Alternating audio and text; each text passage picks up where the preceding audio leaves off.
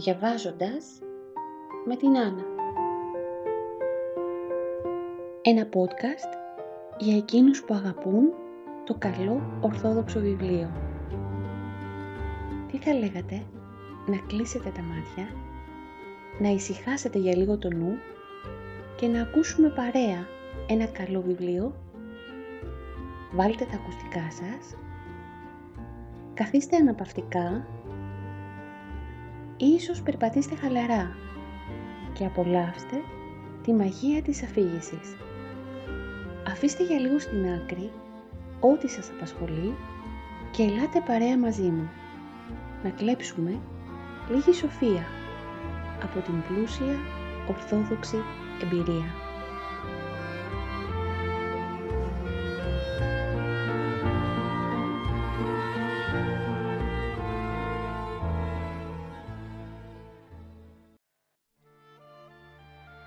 Εκτός τώρα από τον συνοστισμό που γινόταν κάθε Παρασκευή απόγευμα, έξω από την σιδερόπορτα της σχολής για εισιτήρια και προτεραιότητες στις κυριακάτικες λειτουργίες, αναρρύθμιτος κόσμος ακολουθούσε και τις ελεύθερες λειτουργίες και τα κηρύγματα που φίλεργα παραχωρούσε στους ενοριακούς ναούς τόσο στην Αθήνα όσο και στον Πειραιά. Φυσικά με την έγκριση πάντα του Μητροπολίτη. Επειδή όλο και τύχαιναν μνημόσυνα, γάμοι, κηδείες και άλλες ιεροπραξίες που δυσκολεύονταν να τις τελέσουν οι συνοδικοί, τις ανάθεταν στον εφεδρικό αρχιερέα της Ριζαρίου. Σε τέτοιες περιπτώσεις που θα γινόταν εξωτερική κυριακάτικη λειτουργία, ο Κωστής ο Σακόπουλος ήταν ο πολύτιμος πληροφοριοδότης. Προσβγαίνοντας με την τσάντα στο δεξί του χέρι από τη σχολή για τις καθημερινές δουλειές και για εισπράξεις, τον κοντοζήγωναν διάφοροι τύποι, γνωστοί και άγνωστοι, τον σταματούσαν ακόμη και στους κεντρικούς δρόμους. Αν τύχαινε κάτι που επιθυμούσαν, κάτι ευχάριστο να τους πει, το διέδιδαν αστραπιαία. Έτσι, σε κάθε τέτοια έκτακτη ή εξωτερική λειτουργία στους ενοριακούς ναούς, ο κόσμος ήταν πατής με πατώσε, μαζευόταν από τον όρθρο σαν τα μελικόνια. Στο αρχοντόσπιτο με τα 20 τόσα δωμάτια του Ματθόπουλου από την Πάτρα, του μεγαλοκτηματία αδελφού του ιερομόναχου Ευσέβιου, που τα κατοπινά χρόνια ίδρυσε την αδελφότητα ζωή, στο αρχοντόσπιτο αυτό της οδού Ξενοφόντος, κάπου σημάσταν άκτορα, στο βασιλικό κήπο, η κυρία φιλοξενούσε, εδώ και 1,5 χρόνο, και μία νέα κοπέλα τυφλή. Ήταν από τον Πειραιά και την έλεγαν Χρυσάνθη. Εδώ και μερικά χρόνια πέθανε ο πατέρας της και άφησε ένα τσούρμο παιδιά και αναγκαστικά η μητέρα της ξενοδούλευε για να ζήσουν. Στο χαμόσπιτό τους, μέρα με την ημέρα, ζήγωσαν και θρονιάστηκαν η φτώχεια και ο δρόμος. Ο δρόμος με όλα τα επακόλουθα.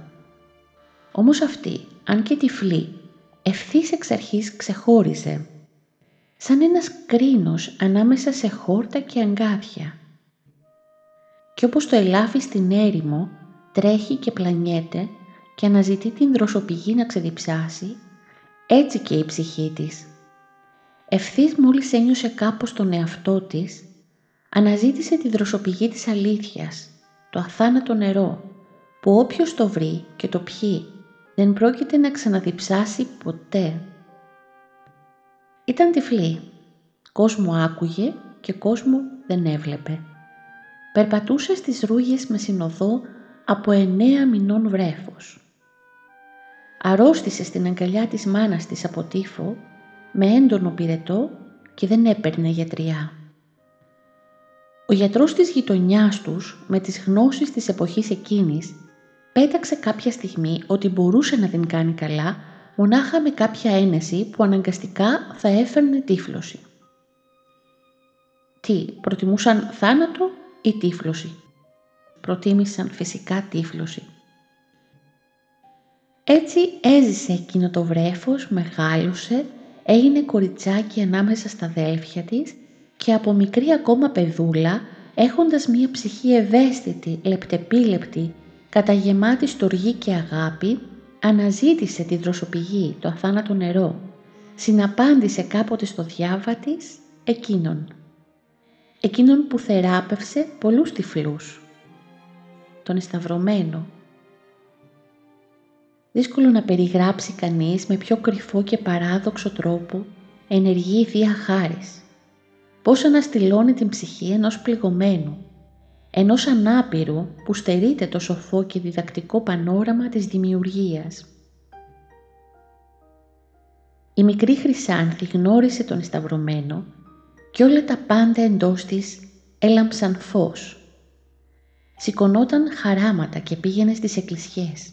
Άκουγε όρθρους, εσπερινούς, παρακολουθούσε ολονικτίες. Σιγά σιγά αποστήθησε τα ιερά κείμενα. Αποστήθησε τα Ευαγγέλια, τα πατερικά αποφθέγματα. Δεν ένιωθε άμεσο φόβο να την επισκεφθεί ο δαίμονας, ο χαλαστής, και να ρίξει μέσα της το σπόρο του απαγορευμένου.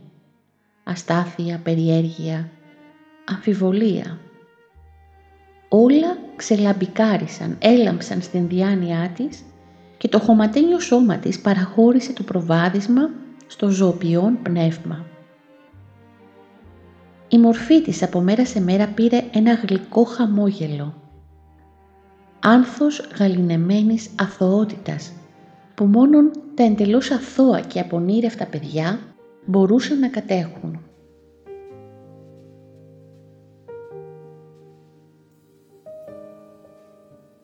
Δεν έμεινε ποτέ αργή. Εκτός από τις δουλειές του σπιτιού, έμαθε να κεντά λογής λογής εργόχειρα. Η κυρία στο αρχοντόσπιτο που τη φιλοξενούσε εδώ και 1,5 χρόνο δεν έβγαινε ζημιωμένη. Η κυρία ήταν μάνα, παιδογενήτρα και η συντροφιά της τυφλής θεράπευε ένα πλήθος ψυχικές και πρακτικές ανάγκες. Δεν την άφηνε μήτε να επιστρέψει στον Πειραιά ανάμεσα στα αδέλφια της που τρώγονταν και βλαστημούσαν. Μήτε να πάει σε κάτι καρδιακές, ομόγνωμες φίλες της που ένιωθαν τη στέρηση της παρουσίας της και την αποζητούσαν.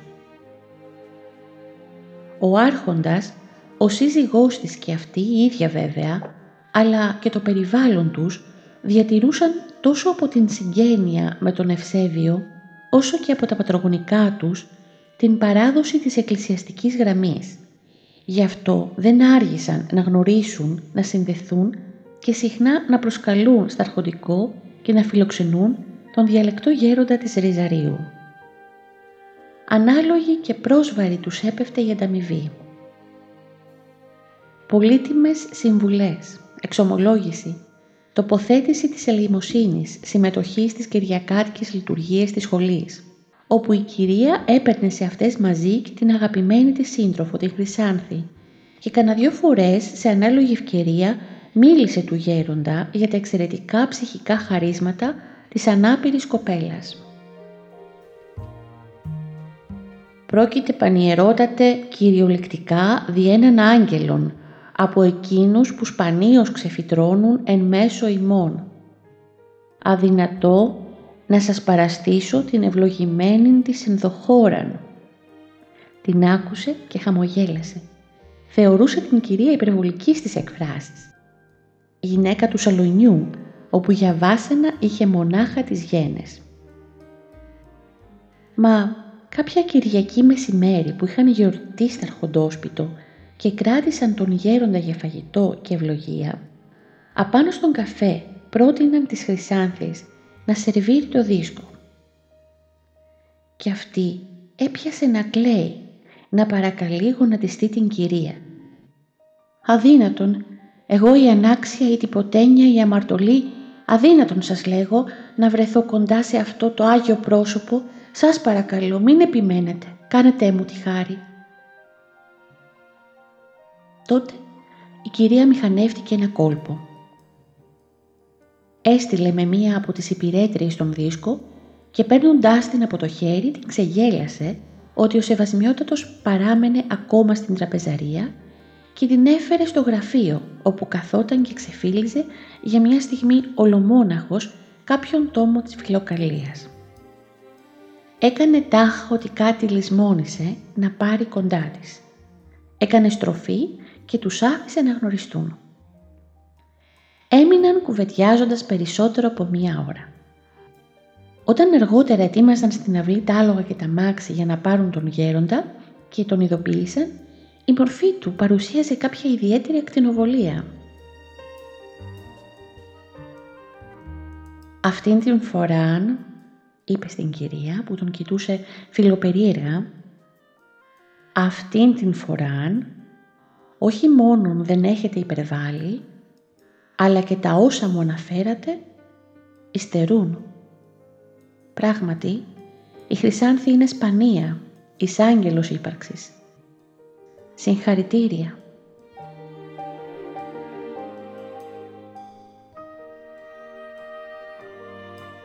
Η Χρυσάνθη από τότε έπλεε σε πέλαγα ευτυχίας.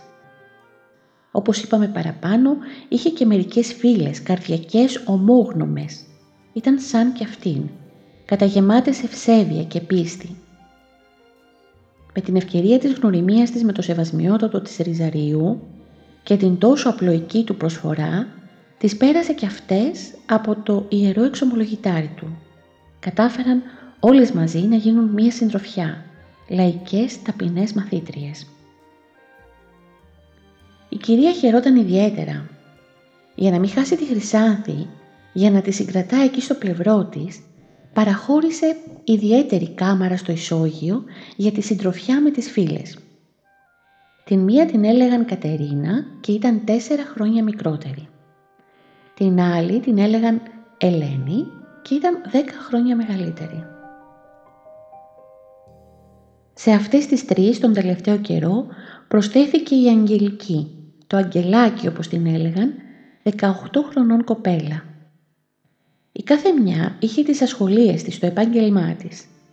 Άλλη ασχολιόταν με τη λάτρα του σπιτιού της στα οικιακά. Άλλη δούλευε μοδίστρα. Άλλη κεντούσε.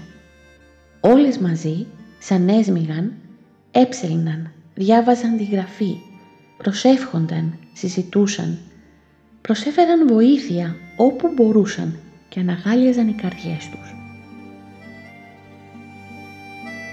Εκείνο το βράδυ του καλοκαιριού, έπειτα από μία ποτιστική βροχούλα καταγεμάτη ανακούφιση και μυρωδιές, κυραλένη η πιο μεγάλη, που ήταν και νοσοκόμα, έφτασε τελευταία στην κάμαρα του φιλόξενου ορχοντικού σπιτιού. Έπειτα από μία θερμή δέηση που έκαναν στην Θεοτόκο για τους αρρώστους του μεγάλου νοσοκομείου και για τους φτωχούς που αδιάκοπα σέρνονταν και περίσευαν στις δύο πολιτείες, πέταξε την παρακάτω κουβέντα. Πώς σας φάνηκε αδελφές μου το κήρυγμα της Τετάρτης στον Πειραιά, του πνευματικού μας; Αχ αυτός ο άνθρωπος, ψιθύρισε η Κατερίνα. Τι ψυχή αλήθεια, τι ψυχή. Μεγάλη ευεργεσία του Θεού να τον γνωρίσουμε, να μπορούμε να του λέμε το σαράκι της ψυχής μας, συμπλήρωσε η Κυραλένη. Και όλα τούτα τα χρωστάμε στη Χρυσάνθη. Στην οικογένεια Ματθοπούλου, ψέλισε η Αγγελική.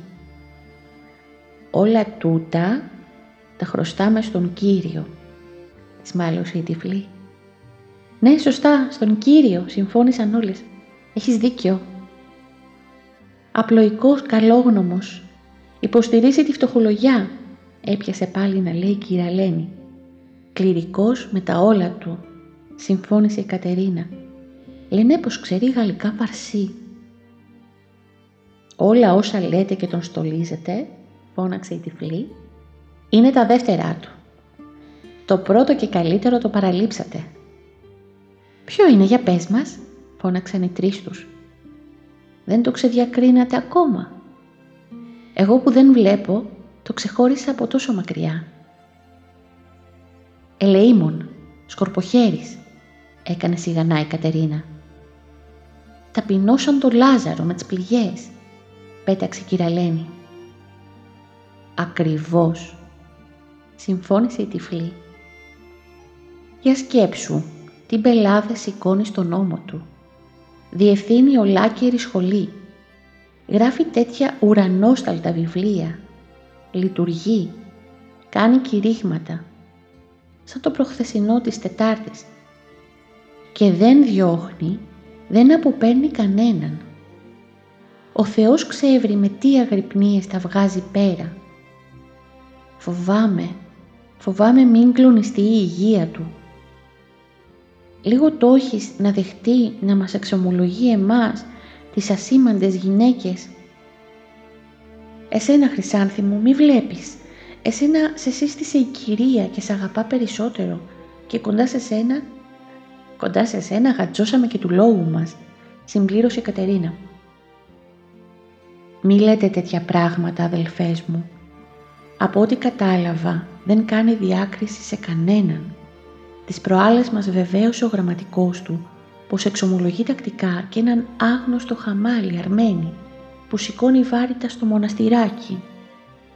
Σωστά, δεν κάνει διάκριση, τόνισε η Κατερίνα.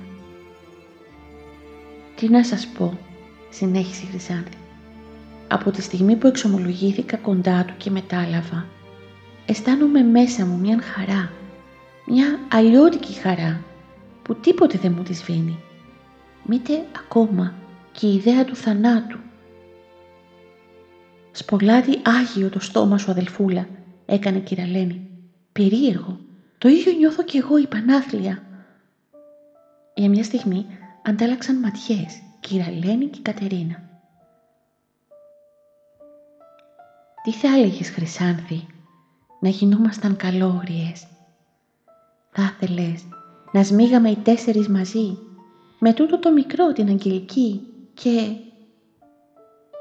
Η τυφλή μονοστραπής βρέθηκε όρθια.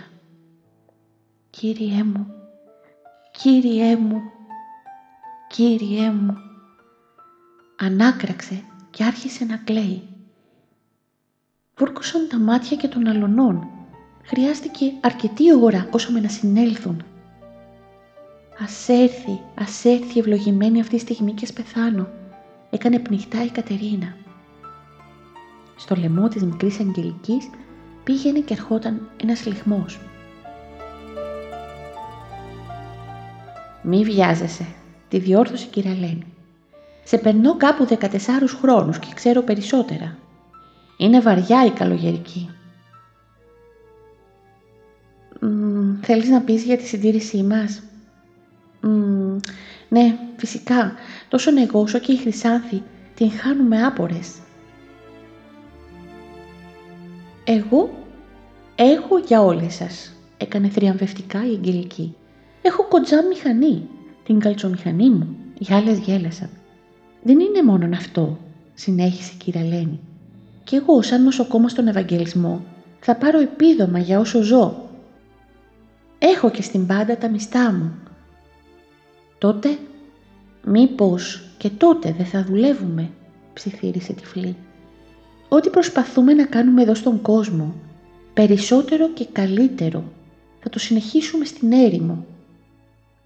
Άλλο θέλω να πω, την διέκοψε η Λένη.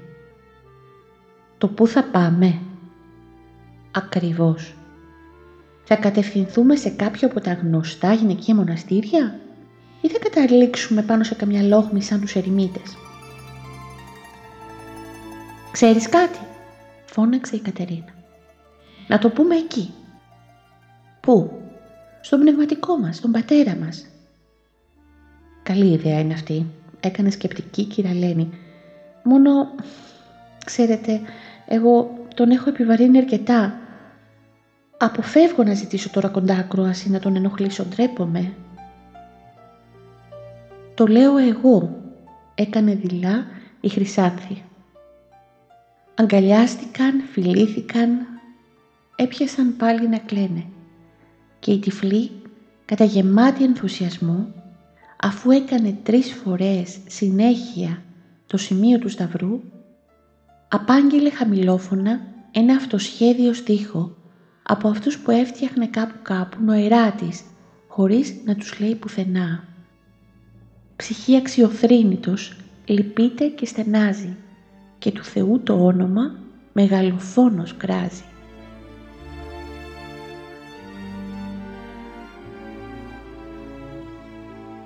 Στάθηκαν τυχερές εκείνο το δειλινό εμπρός στην πόρτα της σχολής. Αν δεν τύχαινε να περνά ο γραμματικός ο Σακόπουλος, για να τις δει να λιώνουν και να παρακαλούν το θηρορό να τις αφήσει να περάσουν, έτοιμες να πέσουν ακόμα και στα πόδια του, θα έφευγαν άπρακτες. και ποιος ξέρει αν θα ξανάρχονταν με την ίδια απόφαση και με το ίδιο θάρρος να φανερώσουν και να πούν το μυστικό που στριφογύριζε στις καρδιές τους. Ειδοποίησε αμέσως τον Σεβασμιότατο και έστειλε κλητήρα και τις παρέλαβε και τη συνόδευσε στο γραφείο του. Μαζί με τη μικρή Αγγελική ήταν και η Μαρία Χασιώτου, ένα χρόνο νεότερη, ορφανή, που έμενε σε κάποια συγγένισά της. Ήταν δηλαδή όλες μαζί πέντε. «Καλώς τες, καλώς της ευσεβής θυγατέρας», τους είπε ευθύς αμέσως με εκείνο το καλόβολο και ευλογημένο χαμόγελό του.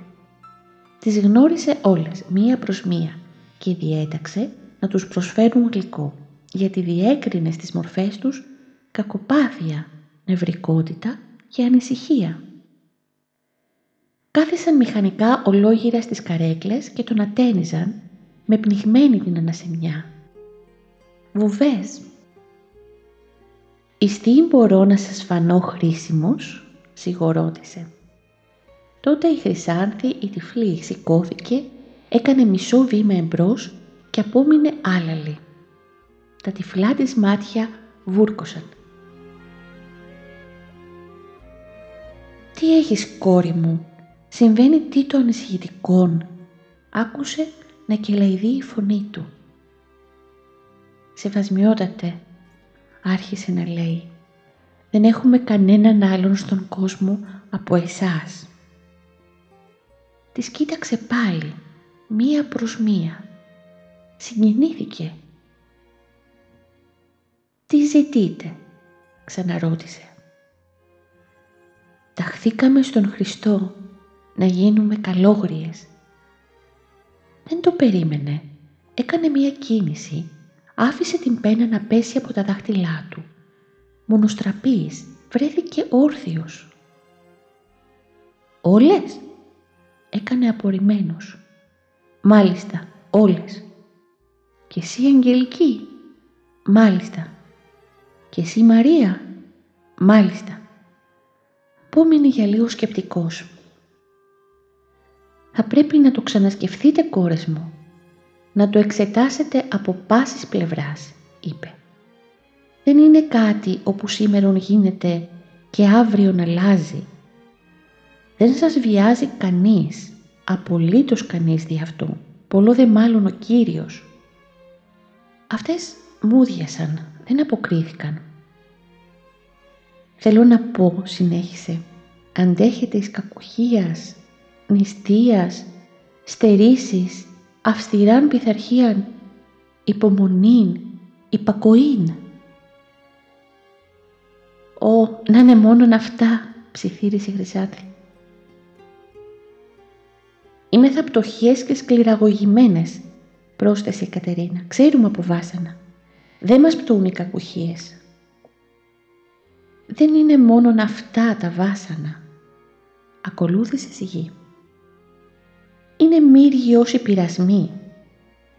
Όταν προσφέρεσαι αυτοπροαιρέτως και αβιάστος διομολογίας και όρκους στον Κύριον, αλίμονον εάν διαν τον α ή τον β λόγων μετέπειτα αλλάξεις γνώμη και μεταμεληθείς. Αν ο μοναχός ξεφύγει ελάχιστα από τον ιερών φόβων, ολισθαίνει και κυλά συνεχώς εις των κατήφορων, καταντά ηθικών τέρας. Τα έχουμε όλα τούτα κουβεντιάσει πολλές φορές ευασμιότατε. Πήρε το λόγο και είπε η κυρία Λένη.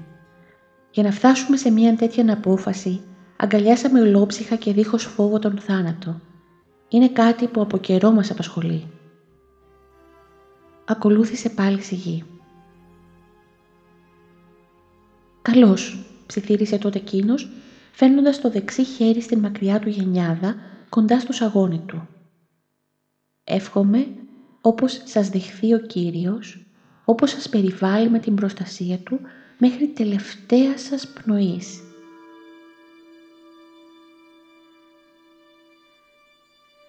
Κινήθηκαν. Σηκώθηκαν πάλι μου διασμένες. «Κάτι επιθυμείτε να μου ζητήσετε», έκανε τότε εκείνος. «Σεβασμιότατε, έκανε η Χρυσάνθη. Καιρό τώρα, χάρη στην καλοσύνη σας, ακούμε το κήρυγμά σας, παρακολουθούμε τις κατανεκτικές σας λειτουργίες και συνεχώς παίρνουμε δύναμη και Άγιο Φως. Δίχως να το ξέρετε, σας αισθανόμεθα για προστάτη και πατέρα. Γνωρίζουμε πόσο κοπιάζετε και πόσο παραμελείτε την υγεία σας. Είμαι θα έτοιμες να πράξουμε ό,τι μας ζητήσετε, για να υπηρετήσουμε το καταδύναμιν εις τους ιερούς σας αγώνες. Επιθυμούμε να πάρουμε τις συμβουλές σας, να γίνουμε, πώς να το πω, δεν ξέρω και γράμματα, να γίνουμε μαθήτριές σας.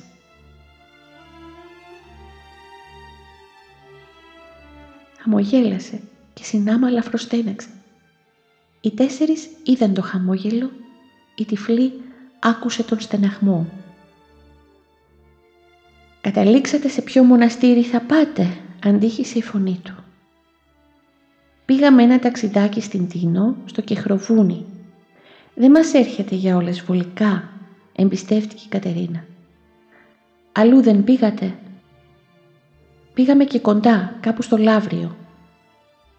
«Πώς σας φάνηκε εκεί» Ακατάλληλο, άλλωστε εκεί δεν μας παίρνουν και τις πέντε. Νέα σιγή. Καλώς, αντίχησε και πάλι η φωνή του. Να έρθεις μεθαύριον την ίδια ώρα ακριβώς Εκατερίνη ή να σας ορίσω ώρας και ημέρας δια να με επισκέπτεστε. Θα προσπαθήσω να υποκλέψω ο λίγων καιρών. Ελπίζω να μας οδηγήσει ο Θεός όλους εις το αγαθόν.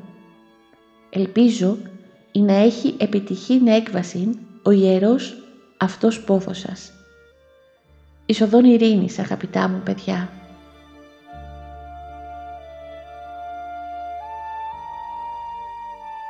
Αλλά λαχμός χαράς ξέφυγε ταυτόχρονα από τα χείλη τους. Έπεσαν όλες τα γόνατα και έπιασαν να του βρέχουν τα οχρά δάχτυλα με τα δάκρυά τους. Η Χρυσάνθη έσερνε χάμου τα χέρια της αναζητώντας τα παπούτσια του. Επιθυμούσε να φιλήσει τα παπούτσια του. Παρακάλεσε να μην κάνουν υπερβολές. Τους είπε να σηκωθούν. Ήταν όμως κατασυγκινημένος. Τις ευλόγησε μία προς μία. Και έχοντας στο νου του τα λόγια του Μεγάλου Παύλου, τυχικών των αδελφών σπουδαίος πρόπεμψον, τις ξέβγαλε στην αυλή, τις ακολούθησε όσο με την εξώπορτα σκοπώντας πατρικές ευχές και νουθεσίες για μία επανεξέταση του εσωτερικού των κόσμου.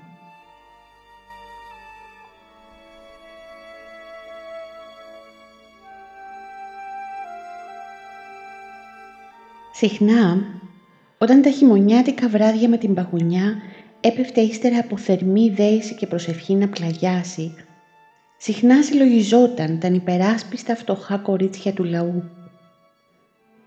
«Γλυκύτατε Θεέ μου», σκέπαζε τα, ψιθύριζαν τα χείλη του. Διάβαζε καμιά φορά σε χτυπητούς τίτλους τις εφημερίδες για δραματικούς ξεπεσμούς για φόνους αδελφών, για λόγους δίθεν τιμής και σπάραζε η καρδιά του. «Θεέ και Κύριε, Πώς χάνονται ούτω εις τα καλά καθούμενα, εψυχέ, πώς τα σαρπάζει ο φθονηρός αντίμαχος με τους αιματωμένους όνειχάς του; Σκόπευε να συνθέσει μία δέηση για τα δυστυχισμένα αυτά πλάσματα, μία εκβαθέων έμετρη δέηση για τα προστάτευτα κορίτσια της φτωχολογιάς, που ανυποψίαστα έπεφταν στα βρόχια της αμαρτίας και του ξεπεσμού. Το κάθε κορίτσι που έπεφτε και χανόταν ήταν ένα χαμένο κεφάλαιο για την ανθρωπότητα, για το έθνος. Το κάθε κορίτσι εφοδιοπομπή και στη λοβά της. Αν βάδιζε κανονικά στο μυστήριο του γάμου και γινόταν μητέρα, ένα πλήθος απόγονοι θα σήκωναν τις μυρωδιές από την καρδιά της. Αλίμονο, αν αυτή η καρδιά δεν είχε ιδέα από στενή πύλη, αν αγνοούσε τη ζωή της κυρίας Θεοτόκου, αν δεν άγγιζε τα προστάγματα του ευεργέτη Θεού. Αν πάλι προχωρούσε στο μοναχισμό και κρατούσε σφιχτά το βάρος του Τιμίου Σταυρού, γινόταν δρομοδείχτης σε πλήθος άλλες, γινόταν θρύλος και ιστορία. Τρέλος υπομονής ανάμεσα στις φλόγες των πειρασμών, αφοσιώσεως στον Σωτήρα Χριστό. Η δέηση αυτή δεν γράφτηκε στο χαρτί. Έμεινε για πάντα όσα με την τελευταία πνοή στην καρδιά και τα χείλη. Έμεινε με μερικές άλλες στα χείλη και απευθυνόταν στην Κυρία Θεοτόκο, την ολοζώντανη και καθημερινή των πιστών προστασία. Τον τελευταίο καιρό, για όλες τις πίκρες, για όλα τα προβλήματα, για όλες τις προσβολές απευθυνόταν στην Κυρία Θεοτόκο. Ήταν μια προσευχή παιδιού σε μητέρα, μια προσευχή διάλογος. Κουβέντιαζαν σχεδόν κάθε βράδυ. Μπαμπάκιαζαν οι πληγές, μεταβάλλονταν σε ελπίδες.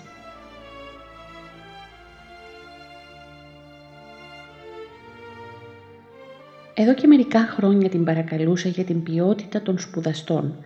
Τώρα πια το αίτημα είχε σχεδόν απόλυτα ικανοποιηθεί. Ορμαθιές ορμαθιές διαλεκτοί νέοι. Έτοιμοι οι περισσότεροι για το υψηλό υπούργημα της ιεροσύνης.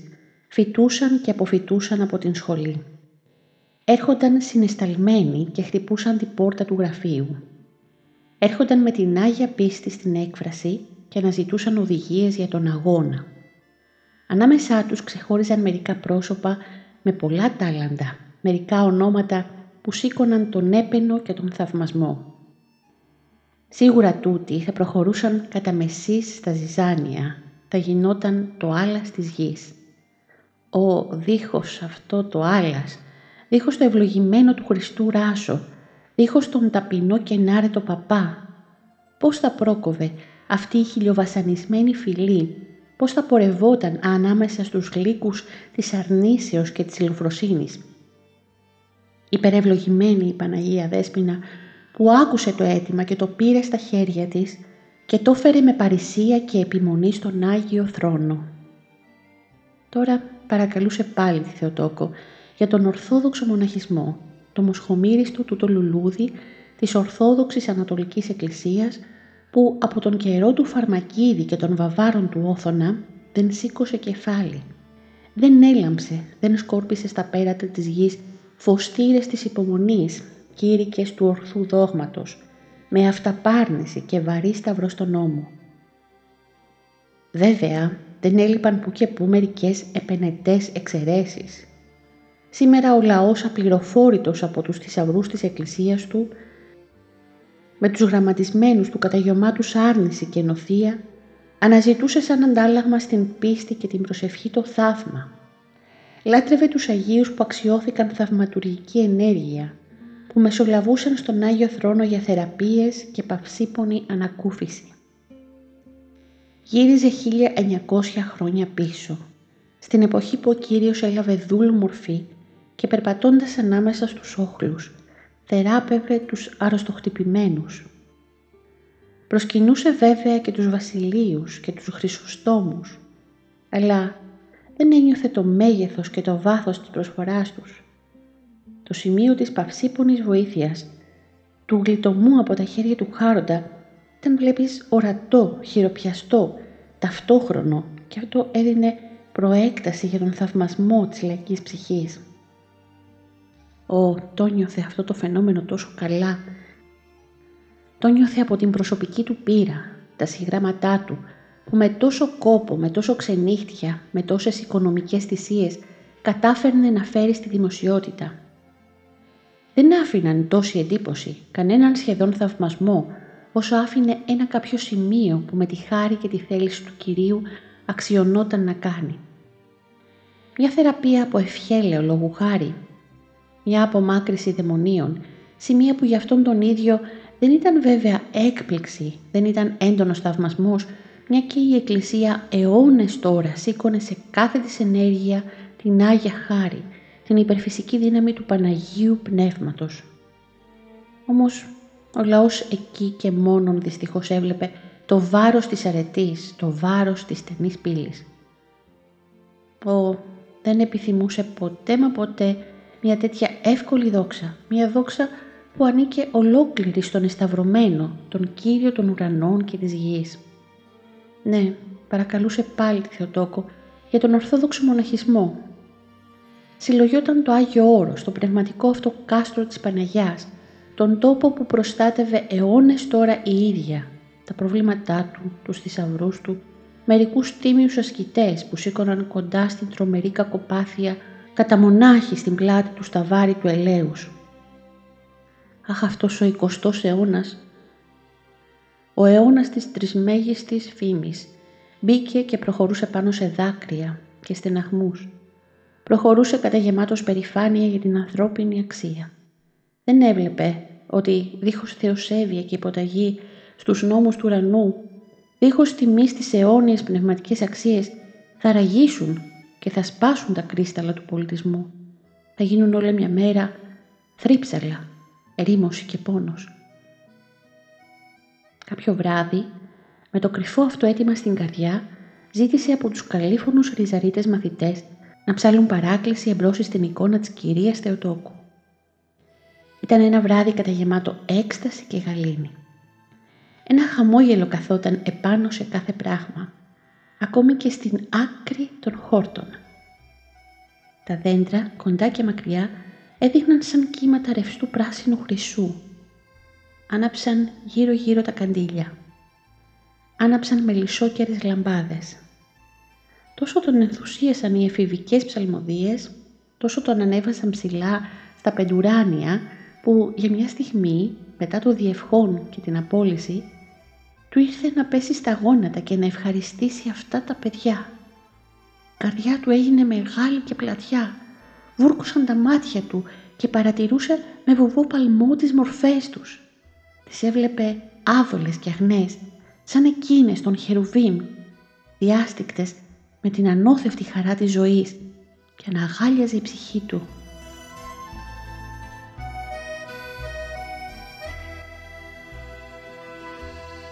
Προσευχηθείτε απόψε κι εσείς παιδιά μου. Προσευχηθείτε κατηδίαν εις την Κυρίαν Θεοτόκον για να φυτρώσει πάλιν και να ξανακαρπίσει το αγλαόκαρπον δέντρον του Ορθοδόξου μοναχισμού. Αν αυτό συμβεί, η πατρίς μας θα μεγαλουργήσει. Πλησίασε έναν έναν και τους ευλόγησε. Τους συνέστησε να περνούσαν την επαύριο από το γραφείο του για να τους χάριζε σαν ανάμνηση αυτής της βραδιάς το σύγγραμμά του της Χριστολογίας με αυτόγραφη την υπογραφή του.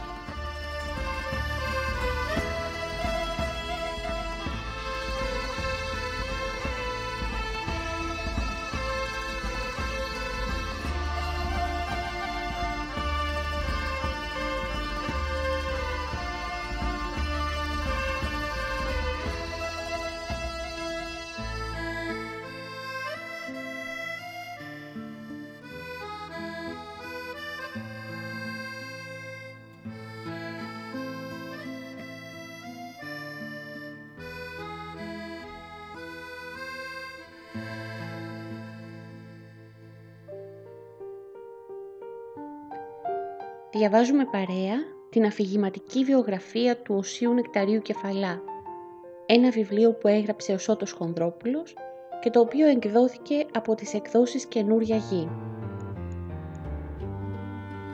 Το podcast είναι διαθέσιμο στο Spotify, στο Anchor, αλλά και στα Google Podcasts. Επίσης, στο blog Διαβάζοντας με την Άννα μπορείτε να βρείτε και το πρώτο βιβλίο το οποίο διαβάσαμε παρέα τις νοσταλγικές αναμνήσεις από το περιβόλι της Παναγιάς, ένα βιβλίο που έγραψε ο γέροντας Χερουβίν και το οποίο εξέδωσαν οι εκδόσεις της Ιεράς Μονής Παρακλήτου. Σας ευχαριστώ θερμά που με συντροφεύετε σε αυτή την προσπάθεια. Ένα καλό βιβλίο είναι τροφή για την ψυχή και η ψυχή μας, ίσως πιότερο από ποτέ, έχει μεγάλη ανάγκη από καλή τροφή.